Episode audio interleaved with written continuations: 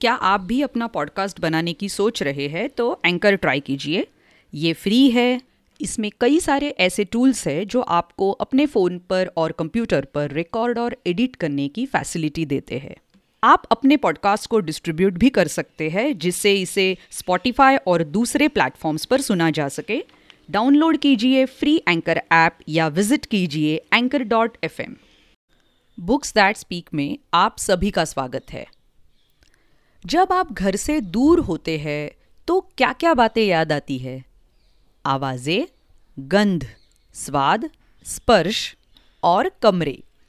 आइए, मोरोमी के सपनों के घर का जायजा लेते हैं, जिसके परिवार को बाढ़ में विस्थापित होना पड़ा।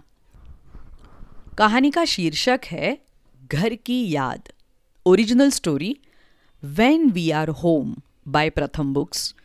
कहानी लिखी है प्रियदर्शनी गोगोई, चित्रांकन पंकज साइकिया, हिंदी में अनुवाद पारुल बत्रा, कहानी का वाचन आसावरी दोषी। हमारे घर का स्वाद उस खस्ते मीठे तिल के पीठे की तरह है, जिसे अनाइडो अपनी रसोई में पीस कर बनाती है। अनाइडो यानी कि दादी माँ। हमारे घर की आवाज़ पापा के उन तेज खर्राटों की तरह है, जो उनकी दोपहर की झपकी लेने से पूरे कमरे को हिला देती है। हम्म। हमारा घर ऐसा दिखता है, जैसे माँ बैठक में करघे पर बुनाई कर रही हो, और मैं और हुंतू कुश्ती कर रहे हो। हम्म। हमारे घर का एहसास गरम उमस भरे दिन में बाहर खेलकर आने के बाद, गुसल खाने में पानी की ठंडी बौछार जैसा है। हमारे घर की सुगंध बरामदे में बैठकर चाय पीते हुए, कोपो फूलों और पके हुए कटहल की खुशबू को महसूस करने जैसी है।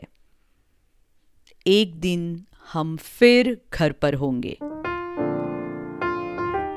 कैसी लगी ये प्यार भरी, आशा से भरी हुई कहानी? और ऐसी बहुत सारी कहानियाँ सुनने के लिए बुक्स दैट स्पीक इस चैनल पर ज़रूर आइएगा यूट्यूब पर और अलग अलग पॉडकास्टिंग चैनल्स पर। वेबसाइट www.booksthatspeak.com मिलते हैं अगली कहानी में। बाय बाय धन्यवाद।